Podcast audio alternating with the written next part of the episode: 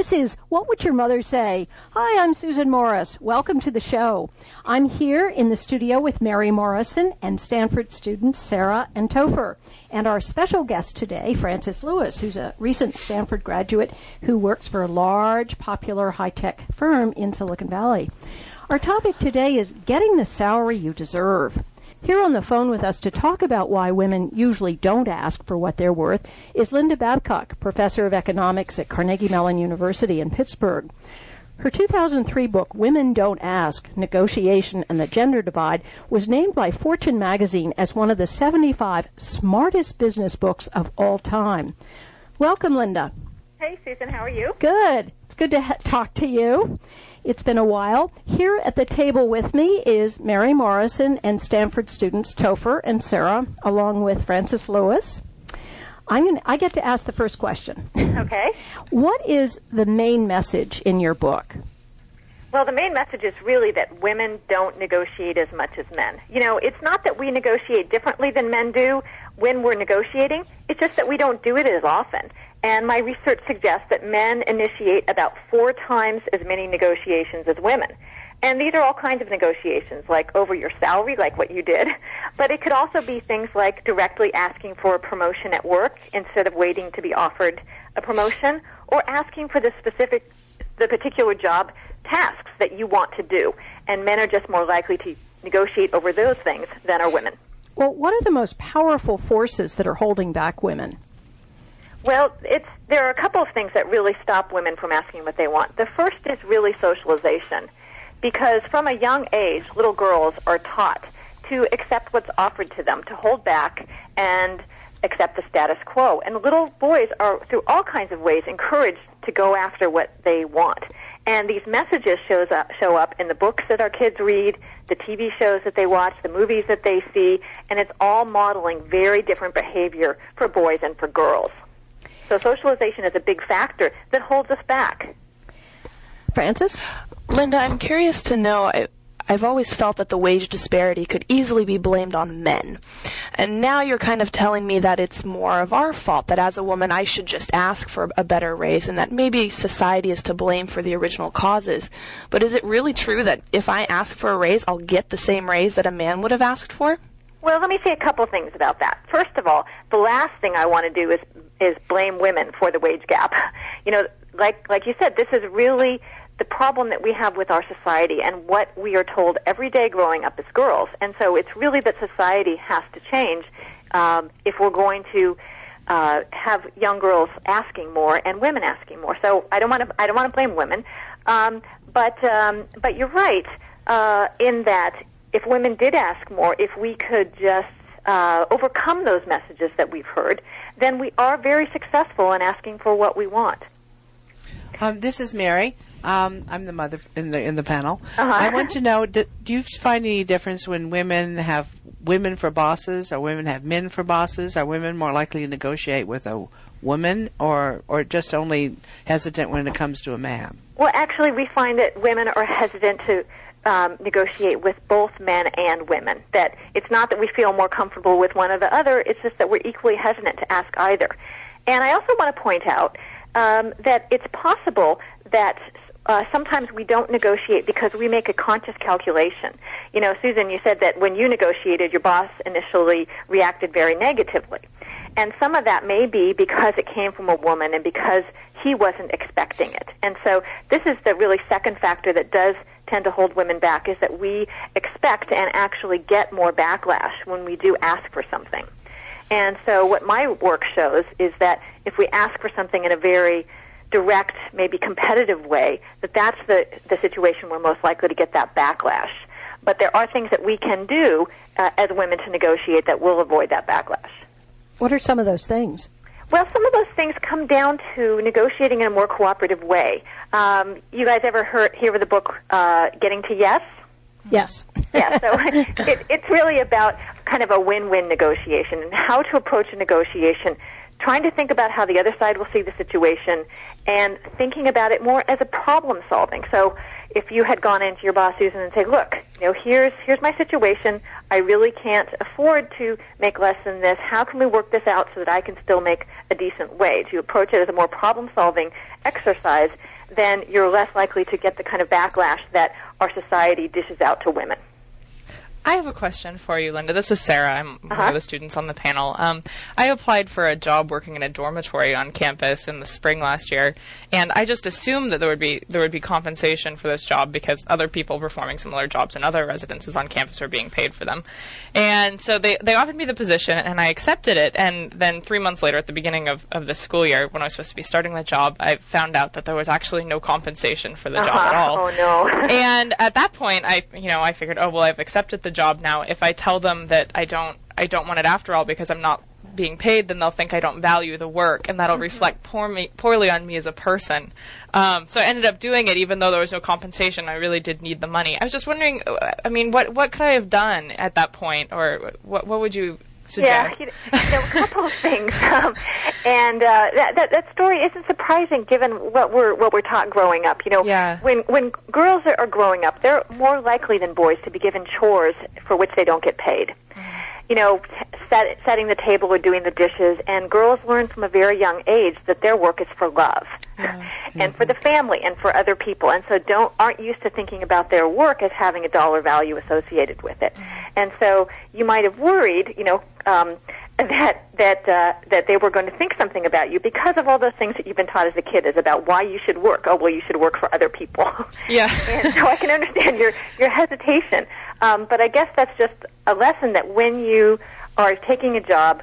When you are con- even considering a job, you really need to find out a lot of information about, you know, what is the pay, what are the benefits, and um, if you really believe that uh, you were going to be paid and then weren't, you know, they could have found somebody else. You know, I, I was very much afraid to ask when I was when I was applying for the job because I thought that even even asking what the compensation was would suggest to them that I didn't really care about the work. Well, do they think that you would want to work for free? I mean, right? Yeah. You know, we we often worry that we're going to be greedy, that people are going to think that we're greedy when we ask money. But you know, we have to make a living too. You know, and and so it's completely appropriate appropriate for us to care about the compensation, and um, and and so asking about that is is completely standard. You know, they it probably expected. They were probably wondering why you didn't ask actually about the compensation. So, you know, if if you were hiring, hiring someone, you would certainly ask them to. Uh, you would certainly expect them to ask what they were going to be paid, right? Yeah.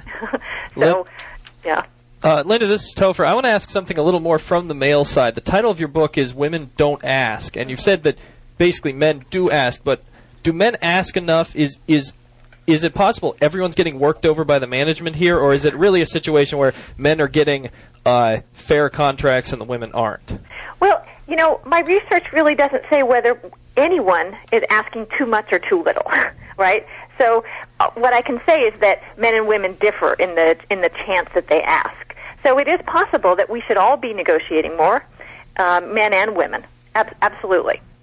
Linda, has there been? Can you break down the kind of reaction that you've had to your book from women and uh, from men? I mean, are some women resisting what you're telling them? I can't imagine why, but it is kind of shocking what you're saying. Yeah, I think it is shocking, and I think that a couple of things. One is that it almost feels a little bit liberating when you realize, oh, it's just not me. because you might have thought, well, it's just some inherent part of my personality that I just don't ask, and that's me. And I think it's very empowering to say, you know, this isn't me. This is really what I've been told, and I can do something different if I choose to. And so I think women have found the message very, very empowering for that reason. Um, that they can ask, that they can decide not to listen to the voices in their head that told them all along that that they shouldn't. Um, so the, reaction has been pretty favorable, and you know, one of the really fun things about having written this book is I get a lot of fan mail from readers from all over the country and world actually who have read the book and who tell, call in or or not call in but who write in and tell me their stories about how in many ways the book has changed their lives and the things that they've negotiated for that have really made a difference to them. One of your biggest fans is my daughter, who wrote a reader's review uh, on Amazon.com. Okay. talking about how she had benefited financially from having bought your book. Oh, good. Linda, I, this is Frances again. I guess I want to disagree with you a little bit about some of the statements on, in terms of empowering women. I totally agree that this message empowers women, but I think it's for me it was empowering to hear that it was my fault on some level. And I know you don't want to blame the uh-huh, individual, uh-huh. but when we label it as a societal cause, I feel very much outside of the equation. I feel like I don't have that control to change Uh-huh. all of society. I do have the control to change my own behavior. And if it's just an issue of me asking more, I completely agree that it's mm-hmm. empowering. I was almost discouraged to hear it categorized as a societal issue because for me to change my behavior, it was more an individual action. Well, but I think the, the the the reason I like to talk about it as a societal issue, because you know I, I think it's if if you just say well women don't negotiate and you don't really explore what's holding them back in the first place, it's hard for people to change their behavior if they don't know what caused it in the first place. So when you say oh you know this is something that I learned as a kid, uh, you know that um, I can change now if I want to, and that's why I like to talk about it as as, as society. Um, and I think it's also incumbent on us as society to start making changes now in how we treat our children, also how we respond to women that negotiate. So, for example, if you see a very assertive woman doing something, sometimes people will call that woman a bad name. you know, I think we can all think of what those names are um, when we think a woman has been too aggressive. And we just have to stop doing that. We have to say, hey, you know what? She's just standing up for what she wants. That's really great. I'm really supporting her. And so, in little ways, we can work to change society by me being more positive towards women who do negotiate. Right. Linda, I wanted to ask you, uh, we're running out of time, but I, I want you to give us some more tips or give women some tips on how to how to ask. You said that we should use the philosophy of getting to yes, not being so aggressive. But what are what are some two two or three other tips that you would give? Okay, I would say definitely before you are going to go into a negotiation to do your homework. Okay, so let's say that you're going to negotiate for the salary for a new job, as I know probably many of your listeners are, are thinking about doing. Well, you really need to know what the market is for people with your skills. You can go do things like go to career services at your school. You can get on the web. There's lots of publications available that you can find out what you're worth, what kinds of jobs you would be um, capable for, and what they would earn. And so you go into the negotiation with a very good idea about what your market value, and you're going to use that to set a goal for the negotiation. Setting that goal based on homework is something that you can then really believe in and stick to during the negotiation. The other thing is that women also say that they feel very anxious about negotiating. And one of the best things that you can do to reduce that anxiety is by role playing. So if you want to sit down with a friend or a colleague who knows the person that you're going to negotiate with, you know, play out the negotiation with them. Do it very seriously. Do it many different kinds of ways. You know, have them be tough on you, have them throw you for a loop, and really practice the negotiation quite seriously. Um, and that will really help you feel more calm and confident going into the negotiation, and that is really important to our success in a negotiation. So I can't say enough good things about um, role playing and how that helps you going into a negotiation. And doing the homework. Well, thank you so much. I can see some uh, Sarah's faces lighting up, saying, "Oh, okay." Okay, well, excellent. Well, good luck to you all in negotiating. well, thanks for coming on the show. Okay, bye bye. bye bye. Linda Babcock, economics professor at Carnegie Mellon University and author of the book Women Don't Ask Negotiation and the Gender Divide. Coming up, the panel will take a look at the differences between student life and the real world after graduation. If you're just tuning in, today's panel includes Mary Morrison and Stanford students Topher and Sarah, along with our special guest, Frances Lewis.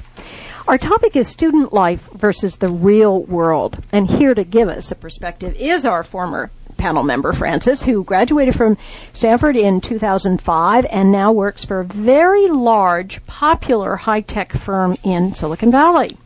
Welcome back. It's good to have you here. It's great to be back, Susan. Thank you for having me. Well, I'll ask the first question, but I'm sure some of our now Topher, you've worked. Um, Yes. You're a graduate student, but you've been out in the real world. Sarah, you've had lots of jobs on campus. I worked for a law firm also during the summer. Okay. And I've Mary- worked. I've worked. And Mary, you many, many places. Many places. Right. So uh, I must tell you, as a prelude to this, that when I left college and had went to work, I almost had a nervous breakdown. It I did not find it fun. Now, maybe going to work for a very large, popular high tech firm in Silicon Valley is more fun than what I did. I don't know. It's pretty fun. Not gonna lie, I work for a very fun company, and they they pride themselves on that. Well, let's talk though about still, was it a shock? And if so, how? When you had to get up in the morning by a certain time and you had to dress and. I think yes is the the right answer for that. There was more of an issue with um, not getting to sleep in in the mornings than I had ever been used to before. But I had worked other jobs before on campus, like Sarah and Topher both had. So I think for for most students, they've had the experience of having to wake up early in the morning. So I wouldn't say that that was the biggest issue per se What was the biggest issue? not having your friends next door to you. The bigger issue for me wasn't working at a company, but so much not living on campus, where it's a trip back to high school on some levels. You have to call before meeting up with somebody. It takes either half an hour of public transit or walking in some cases or driving. But you can't just walk next door and have just this wide variety of people living next to you. Your social circle expands, but it also shrinks on that level. Sarah? Uh, Did you find that after you've been working there for a while, though, you did kind of have your friends next door, like in the, the neighboring cubicles? Did Yes. you come close with your colleagues? Or Absolutely, and that's one of the best parts I think about working in this area is there are a lot of young people. There are a lot of very interesting people with interesting backgrounds, and so yes, you do become a little bit like family with some of your friends. But that ends at six o'clock. What are you going to do afterwards? You can't sleep at work. I, I think we might misrepresent the world of work if we say we're going to be chummy with the people next door necessarily. Uh, my first job was as a high school English teacher after I graduated from high school, uh, from college rather.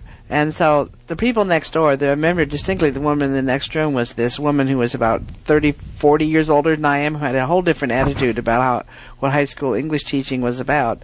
I was not going to be her buddy, uh, and uh, and it was it was quite a difference. It was quite a difference not having your social circle there to support you. I felt alone, very alone. What I will say too is that you can't avoid the people you don't like. That's right. In college, you could do that. You didn't have to talk to them in class. You know, you might have gotten stuck on a project with them, but in the real world, you can't avoid them, especially if they're your manager. And I'm not using that as an example because I love my manager, but there are several people where you can just, you want to avoid them and you can't. You got to work with them and put on a smiley face.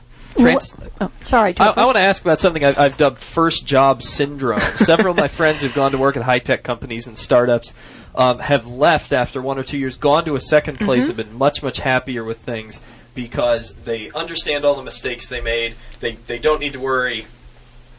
They, uh, they don't need to worry about burning any bridges, anything like that. They can just be. We're not sure you're on the air, Uh, so we yeah, need to I- check.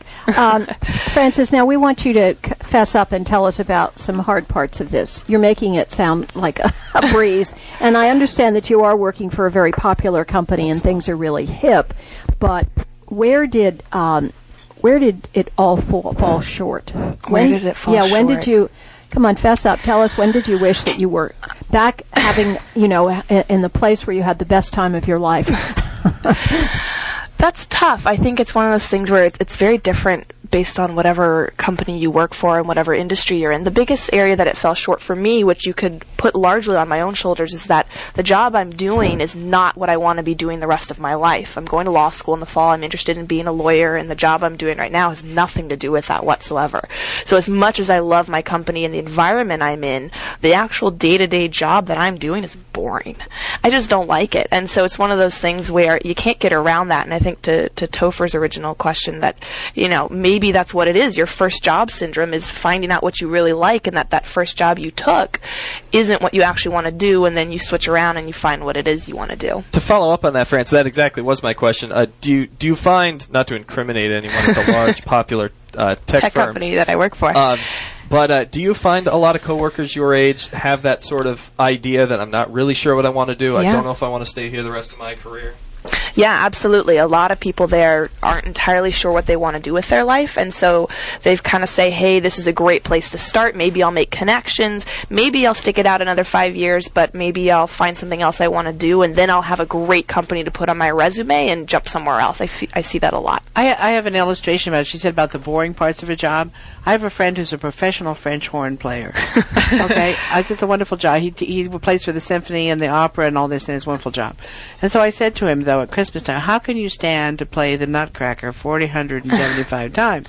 And he said, That's why they have to pay us to go to work. Know, Every job, Yeah. I think, has this part that you just you just have to plow through.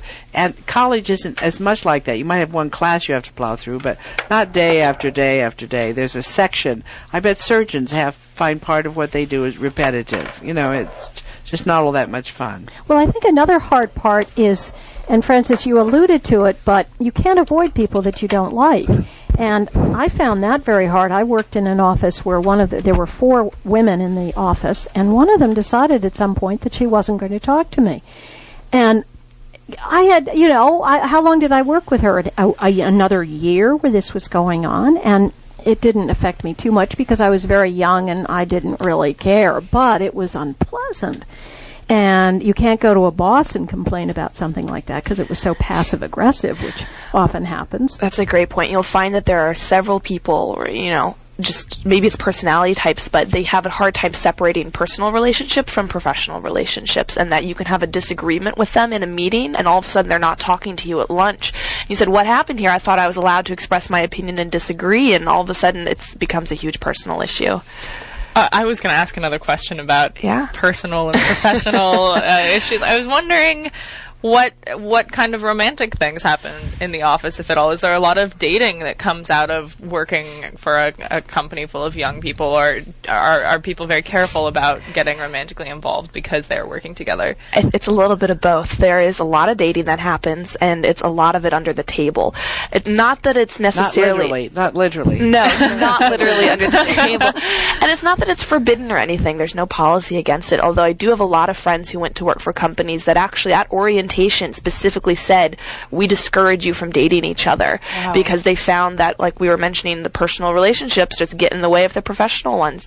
But specifically, I have not dated a coworker. I'll throw that out there. I have had crushes on coworkers. I wouldn't have minded dating a few of them. But it's one of those things where the the threshold for when to approach someone about it, you just raise the bar a little bit because if there is anything like rejection on the table, you run the risk of ruining a professional relationship as well. So I think people take the risk a little less often, but it definitely happens. Well, we want to know how it happens. And does it happen? does it happen across departments? Did you find that? I think it happens. in- It's it's it's it's so tricky. It's easier to happen within a department because you're with those people more often. It is safer to happen outside of your department because you don't work with that person. Mm-hmm. So I'd advise you in your future career to w- date someone outside of your department, but take advantage of the fact that there's lots of young people around you. It's a great dating pool, right? If They've met some sort of criteria that you have to have for someone to date. They have gone a a job. filtration process. Exactly. You know, they're employed, right? You know, you could work. You have something in common. It's great, right? Date a coworker. I'm not against it. Well, I, I have to. s- I have to take a different attitude about that. I, having worked in places like a meat packing plant and a construction firm and all the other places in my life, dating is not really the number one uh, thing on the agenda. I think. And you, I, I've worked at this major university now for 20 years, and I've known very little of that going on. Very, very little. It's remarkable. And you think about it. Maybe you date someone that works way over, as she said, in another department, but it, it's al- it's really an unwritten thing that you just don't do that. Uh, it's very And have you seen it, the repercussions? I mean, where people start, it gets uh, yeah, I've heard gossip about this person is breaking the social. Well, they don't say this, but they're breaking the rule.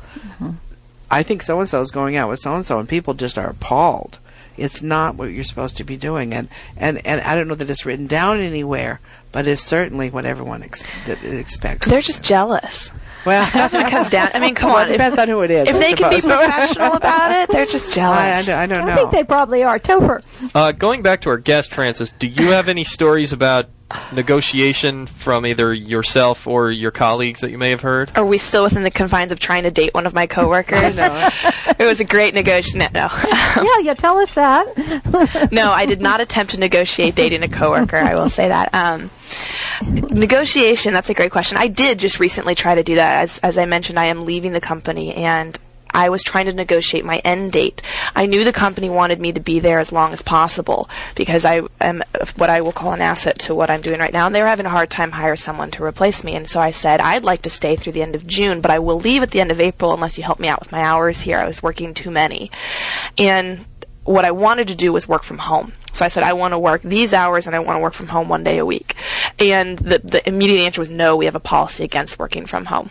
And, you know, we went through this entire process and the end result was still no, you can't work from home. And for me, it was actually frustrating.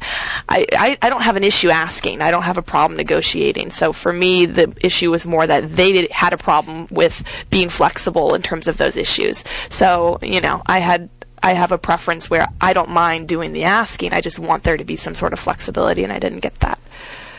Well, you know what's happened? Are you staying through June? Yeah, I'm staying through June.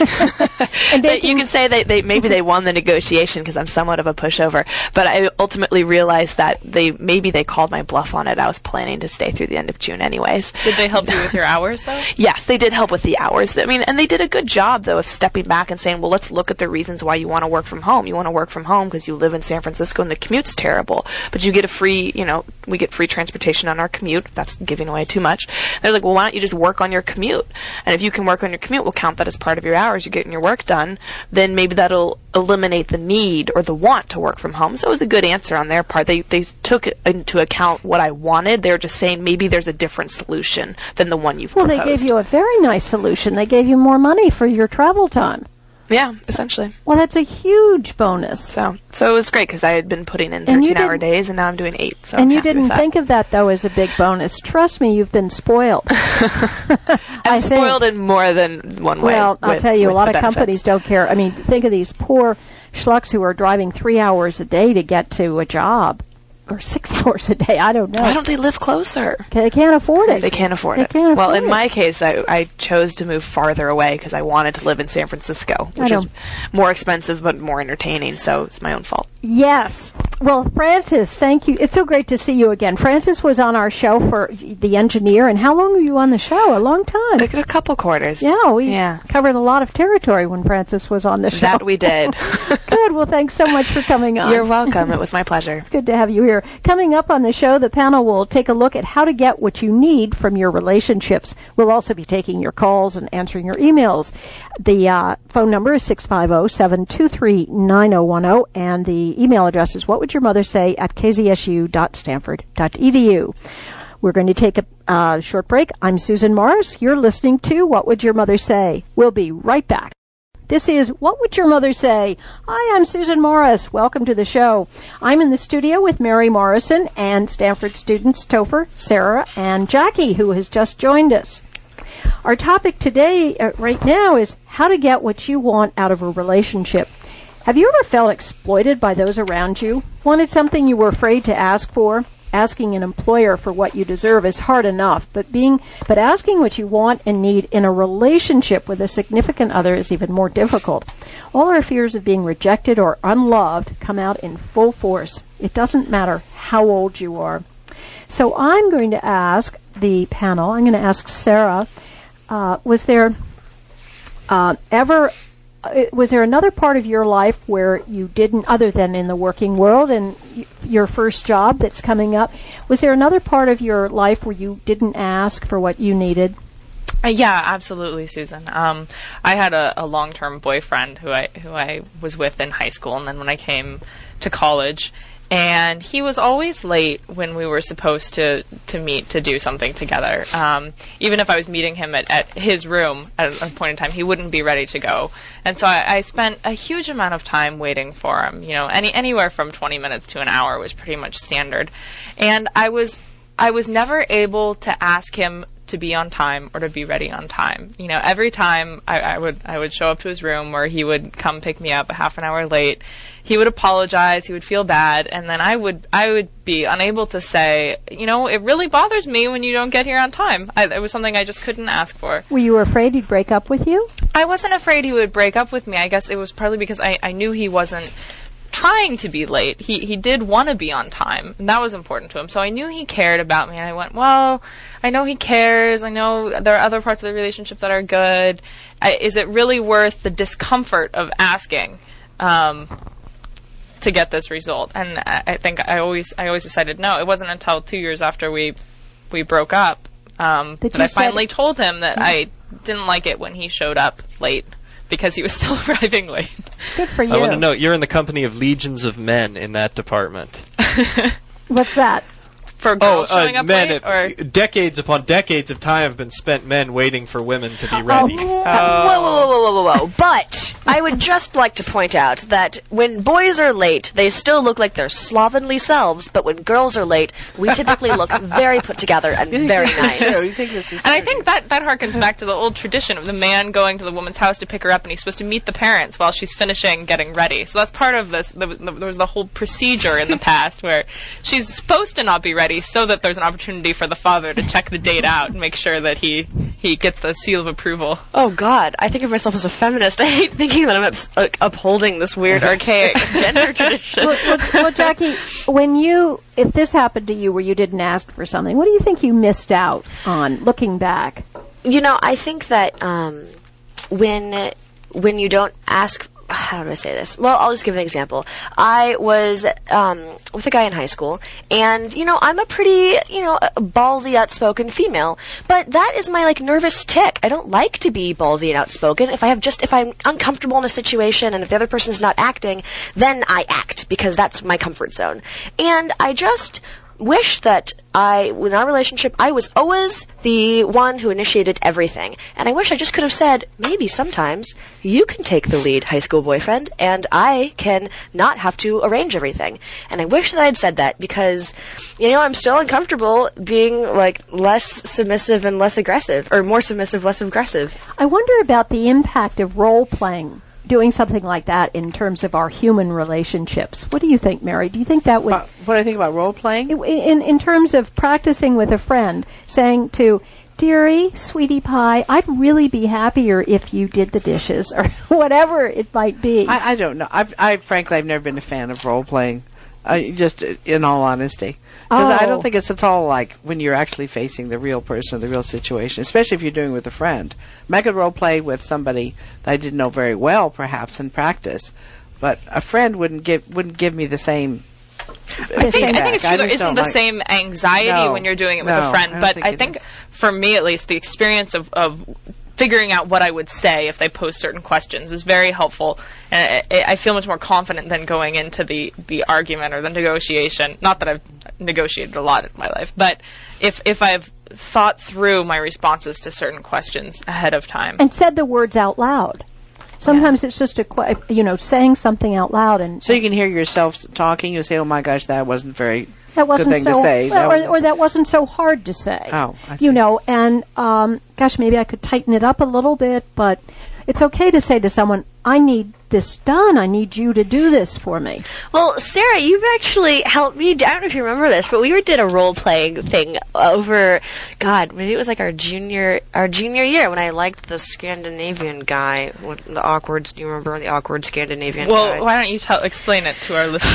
I liked Yes. this awkward Scandinavian guy. I had a thing for Scandinavians at the time, and to make a long story short, um, he had asked to date one of my friends, and I didn't know how I was going to deal with it because I really liked him, and so Sarah helped me walk through my little spiel I would give him. You don't remember this at all, do you? Not really. Well, that's no. irrelevant. Tell me. So he's he he's told you that he wants to date somebody else, and you're going to have a spiel about what? Well, Gee, I don't want you to date him. no, it was me voicing my my anger and hurt, and I Oh. usually don't feel comfortable with that, and so Oh. it was me oh. exercising that oh. and sharing my emotions. Are you saying that he did more than want to? He was dating. No, oh, no. Oh, But I'd I'd been like, okay, that sounds great, oh. and then I'd left, and you know that's sort of you know.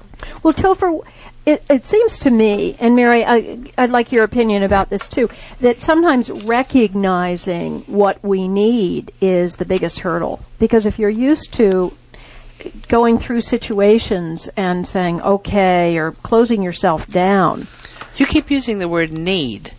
And I think lots of times we're negotiating for things we want that we don't necessarily need. oh, that's an interesting. You know, I mean, point. I, I'd like, I want you to do the dishes, and I don't need you to do the dishes. I could do them myself. The dishes you mentioned earlier. yes, yes. You know, It, so so I think that's where lots of us ha- get hang-ups because We don't I- really need. I really don't need this person to do this for me. I just would rather they did. Well, and, what- and what I are we makes a weaker about? argument, you know.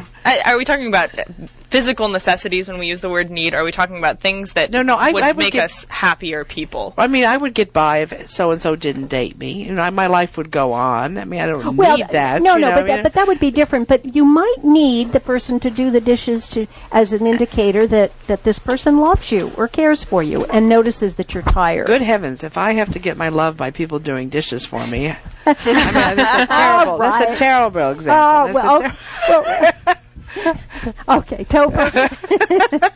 we'll move. Mary and I will agree we'll to discuss this later. Oh well, when was the last time, Topher, that in a relationship you something just made, snapped and you said, "Hey, I want that," or "I need you to do this for me," Well, for or, me, or things have Yeah. to change. Yeah, well, Andersons are very in my family. We're very accommodating people. We're just not, you know, our our idea is always, you know, how do we get you know everyone getting along? How do we not make a lot of hay? How do we have you know accomplish whatever we're trying to do together? And uh, when I was with my girlfriend my junior year of college, it took this long for this kind of thing to happen. Um, she did I, I don't remember exactly what it was. We were in line to get food. We were in front of a food truck, and there was a friend of hers there, one of her sorority sisters. And I did something. I was talking to Kathleen, and I did something or said something that she didn't like or thought was weird or something. And she started lecturing me about it in front of this other person. And I got really cross and went quiet for the rest of the lunch. And then the two of us went off to class, and I was like, "What are you doing? Why are you being a jerk like that?" And she's like, "What?" And I, I didn't want to go too hard because I knew she didn't take criticism well. But I said, "You're totally embarrassing me in front of your friend." Don't do it. I don't want I don't want it to be like that. And we kind of had a hash out on that, but it it took me a while to get to the point where I could say, you know, stop this. There's an appropriate place for this kind of stuff. And there's not appropriate places, and that was not appropriate. And I don't appreciate being torn down in front of people that you know and I don't. what What was her reaction to this? Uh, to your standing up for yourself? Uh, well, she got first. First, she was surprised, and then she was kind of dismissive of the concern, and then she got kind of pouty about being being Oh. lectured. So I I didn't go any further. How with it. how did how long much longer did the relationship last? We um we went a, a couple months after that. I think that was about the midpoint of us going out. Uh, what really killed us was that she hated dogs. Oh, terrible, clearly a a, different terrible subject person. entirely. well, good. I, am sorry. Go ahead. Oh, I was I was thinking about maybe bringing the conversation back to the issue of asking asking for things with with parents maybe because I I remember in high school I had a very hard time asking asking my dad to to be there for me. I mean, he worked very hard. He was a little bit of a workaholic, and I had a great deal of respect for him and what he did. And he never he never came to any of my swim meets or my water polo games or and those things seemed very trivial to me at the time. I, I I just never was able to say to him, Dad, it would really mean a lot to me if you came to one of my games or if you were home for dinner every night for a week. Now, Um, why? Looking back, why do you think you didn't ask? Um, I, I, I guess a part in in part I think I was afraid that if he were home or if he were there, he wouldn't be impressed with what he saw, or that he wouldn't uh, uh, feel that the time was as well spent as it would have been at work. Um, I I think I think it was it was an issue of fear more than anything else. Wow. Well, you know, remi- your story reminds me a little bit of of um, asking my mother for things, and I, th- I blame part of it on her demeanor. So I don't know if you thought about that with your father. That some people, reach, you know, they don't want to be asked certain things, so they mm-hmm. put up some kind of a barrier. It was very hard to ask my mother for anything. Mm-hmm. I, Topher. I have something of a, a counterpart to that. When I was uh, in high school and doing track and doing an individual event, I was paranoid about my parents seeing me, about performing in front of them. So mm-hmm. I made them sit way away where I couldn't see them when I was on the runway and this kind of stuff. And it took a while for me to realize that they would never really ask for it, but it was kind of their their thing as parents. It's like they like they're proud of me and they want to see me do this thing and they're not really concerned with how I perform. They're just more concerned with the fact that I'm there. And so I started relenting as I realized this and let them uh, sit closer. Do you think your father looks back and wishes he had been at your matches and your meets and so on now? Well, I'm not sure. I had a conversation with him recently, actually, because I have, I have a 10 year old sister, and um, you know, he he just he wasn't there that much when I was in high school. He he was thinking about retiring. Um, 10 years from now. And he said, Well, Sarah, what do you think about me retiring 10 years from now? And I said, Well, Dad, if you wait 10 years, you're, you're going to be retiring just, just when Becca is leaving the house. And so you're going to miss miss all of her time in high school also.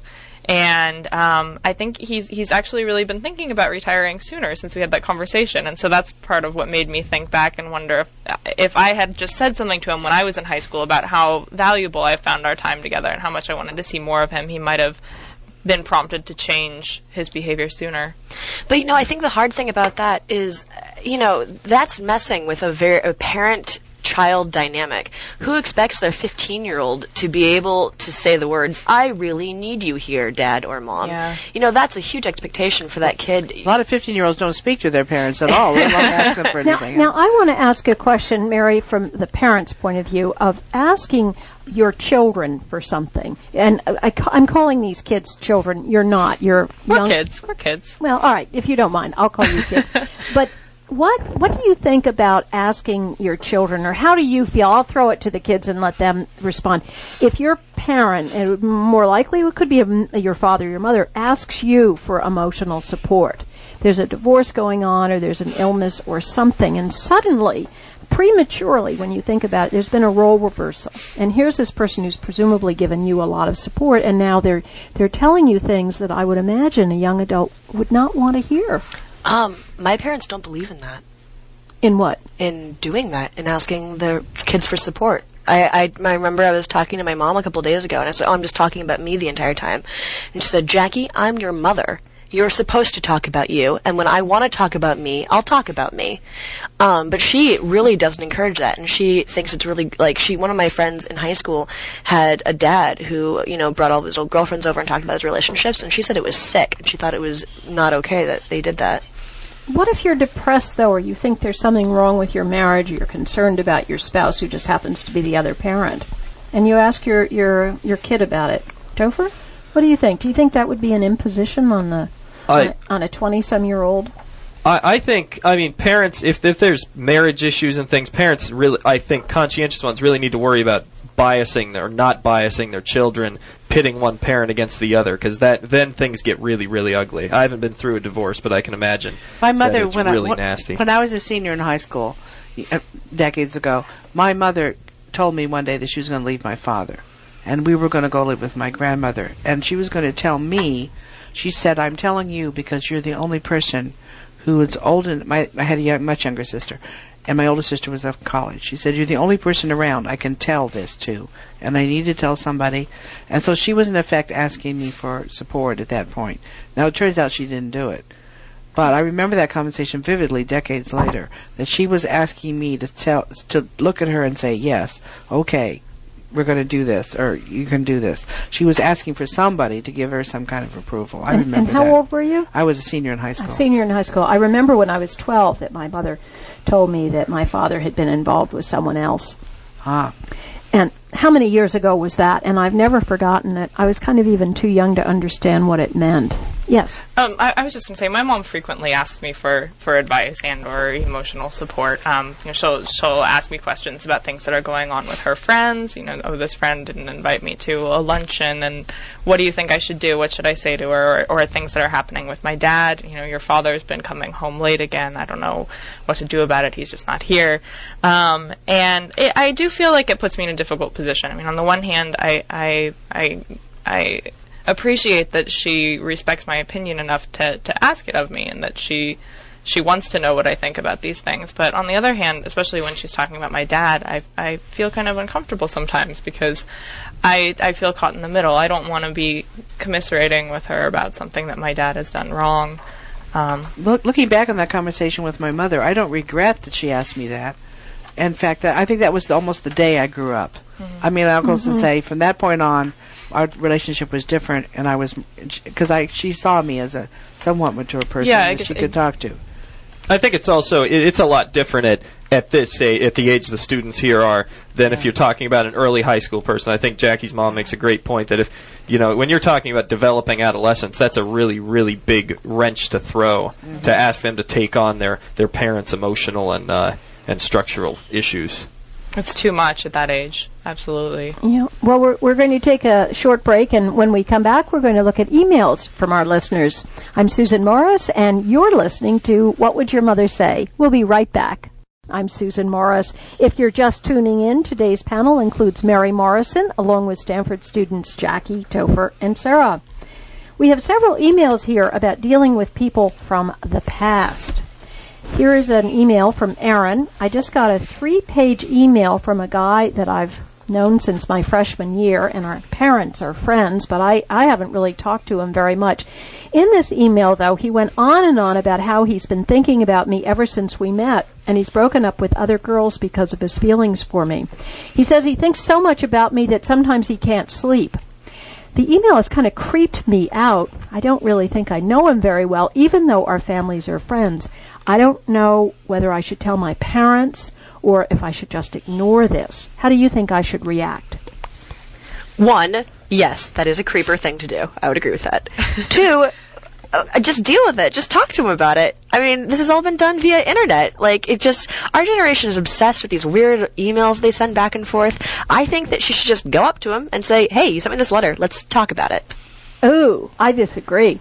I think this guy's a creep, and I don't know if you want to engage in a discussion with that creep. Well, if the parents, if your parents are friends, you practically can't ignore it. I would think, you know, If they weren't friends, what would you do? if they were if they weren't friends, I would write him back a one line and say, "Don't ever send me an email again." Ooh, I wouldn't. know. I wouldn't do that. I think it, w- with creepy people, the last thing you want to do is get them emotionally riled up. And so, what I would do in that situation is I would write a nice email back and say, you know, I really appreciate you writing to me. It's very nice what you said. Well, he doesn't you deserve know. a nice email. But if you if you send him an angry email and say don't ever talk to me again, then if they're an obsessive personality, if they're off balance, then then they get angry at you, and you don't want them to be emotionally invested. No, invested. But and you don't know if they're off balance until you talk to them. Because tone is so interpretive in email form. Three page email talking about this. And he Fantasy? thinks about you every night and he can't sleep. This is weirdness. And I I don't think you should go near the person. I wouldn't go talk to him. I wouldn't have anything But to do with sometimes these people are just depressed. I, I I've had people send me emails like this. I've had two different guys. Really? guys Sarah collects like this. Sarah you get collects long them. obsessive emails people? I, I my sophomore year, I got an email from a guy I'd talked to maybe once my freshman year. It was three and a half pages long. It was about how he and his, his long term girlfriend had just broken up and how he remembered the first time he and I had met. And he, we th- he thought we had so much in common and he you know read my Facebook profile and we liked the same kinds of music and you know just the series of points about why we should we should be getting together kind of thing. And um, I I I just I, I, I- I didn't think it was terribly creepy at the time. I I felt like he was probably lonely and maybe a little bit depressed, and I had coffee with him. Oh, I, I definitely think Jackie's right. This guy does sound like he's a little over the edge, but if you meet with him, you you have the personal satisfaction that you actually tried to nip the problem in the bud. If he turns out to be dangerous or something, you bring a can of mace and have the number of the campus police. Meet in a public place. Exactly, and, and and take care of the issue there. I mean, I every now and then I'll send someone an email. It's like, hey, uh, you know, we had class last term or whatever, and we talked a few times. You want to get coffee, and it's not trying to be creepy. Oh, that's very you know, different, it's, though, Topher. That's very yeah, different. but That's but people describing. interpret things a different way. So you want to meet with Yeah. the person and really set up where you two are. And if mm-hmm. it's not together, you want to set that. up. Listen, if I got an email someone someone was obsessing about me, I would not go meet them. They were obviously way out of it. Way out of it. Well, You're also in a different situation than being on a college campus. I want to ask if uh, personally I've been affected by this creepo at uh, Virginia Tech who went out and massacred all kinds of people. So you know you see something like this, which to me indicates some kind of obsessiveness. And are we, you know, is he going to? I don't think he's going to go and kill this girl, but th- no one else is seeing any kind of correlation. With Well, I, I had I had another creepy, not the same guy who I just talked about, but another one who sent me an email who I had had a class with at some point, and he said he wanted to, to meet me and, and talk to me over coffee. And when we met up, he he um, told me that he liked to imagine me as a character in a book. And dear. he wanted to. what was the book? well, he, he he often thought of me as Nora in Ibsen's play The Flattering, Doll's House. flattering. Yeah, which is a, a huge insult. I don't know if you've read the play. This woman is, is very subservient and passive, and you know her husband walks all over her until the end. Um, but he he often thought of me as Nora from A Doll's House. Anyway, he he wanted to get to know me better because he wanted to know how the how the book was supposed to turn out, and he liked to imagine me interacting with other characters in the book. And so that What one did you do? I hope you said- creepy. So he that that one I, I, I, I cut off after that. I didn't meet up with him again. I didn't say hi when I walked past him. I you know I made it so he couldn't see my Facebook profile and Oh, um, well, all those sorts of things. I- but I'm I did I did give him the benefit of the doubt and met with him in the first place, even though I wasn't excited about about it at all. Oh, well, listen, let's, we have time for one more email. This is from Janie. Emotionally, I'm having some trouble getting over my ex, and it's affecting all parts of my life. Um, in the meantime, he's moved, found someone else who he's serious with, and I still have my crummy job, no other boyfriend in sight, and no prospects. The ex and I have begun emailing each other lately, and I am back thinking about him as a possible boyfriend. Uh, how can I get out of this rut? I'm not quite sure, Janie, what rut you're talking about. Digging another hole with the same guy, or uh, Well, she's play, she's taking all her. She has a crummy job. and She has no friends, and and so writing an email to this guy is going to solve all these issues. I don't think so. well, no, no, no. They've begun emailing lately, so even though he has a new girlfriend, I think he's, you know, well on his way to cheating. If you consider, Yeah, but I don't know what she's thinking he's going to do as a result of these emails. Well, it's certainly not going to solve her crummy job situation. But, or, you're much too practical. Well, Mary. No, I think I think what she needs to be doing is is kind of what Mary is saying. She needs to be attacking the other problems in her life rather than getting involved with this guy again. She should be looking for a new job. She should be thinking about a different living situation. She Well, that's all fine and dandy, but sometimes, you know, if you're really depressed and you're lonely and you don't have a sweetheart that to distract you, you can really be immobilized. Yes, I you can. But that is this is this is the solution. You know, I mean, that- Well, once, yes, Topher. Uh, I would I would make a list of everything that was bad about him and post it somewhere where she's going to read it a lot. 'Cause Along that, with- that helps you get over someone like nothing else. Along with a list of, how, of why the job is crummy too. I don't know. well, and and then what? One thing you can do about it. Write down one thing you can do about Yeah. this situation that actually would ameliorate something, make something better in her life, and do go do that. Also, let's put some blame on this guy who's emailing back at her. Yeah, Clearly, he is a fiend. Clearly. That's my two cents. I'm anyway. sure his current girlfriend wouldn't be excited about it. Are you telling me that, that having an email correspondence with someone is is is cheating?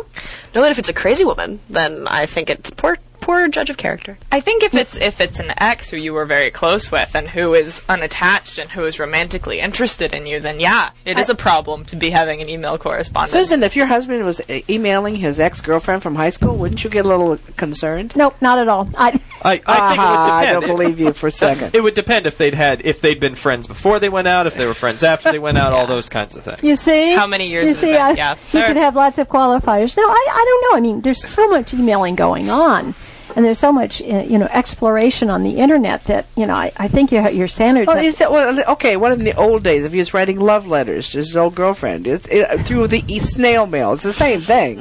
well, we're not talking love love letters. We're okay. You're not? Well, no. I hope not. All right, Jim, wait till I get home. all right, Mary, you've got me riled up. Okay, well, it's time to say goodbye. I thank you all for coming on the show. Thanks for having us. it's a good show. Thanks. Mary Morrison, Sarah, Jackie, and Topher. For the record, the opinions you hear on What Would Your Mother Say do not represent those of KZSU or Stanford. They are not intended to be a substitute for professional advice and or counseling. Today's show was put together with help from Mark Lawrence. Kyle Wolf is our engineer. Our show's producer is Sarah Buer. I'm the executive producer. Thank you for your emails. We love hearing from listeners. That's it for tonight. Thanks for joining us. See you next week. And remember, call your mom. I'm Susan Morris.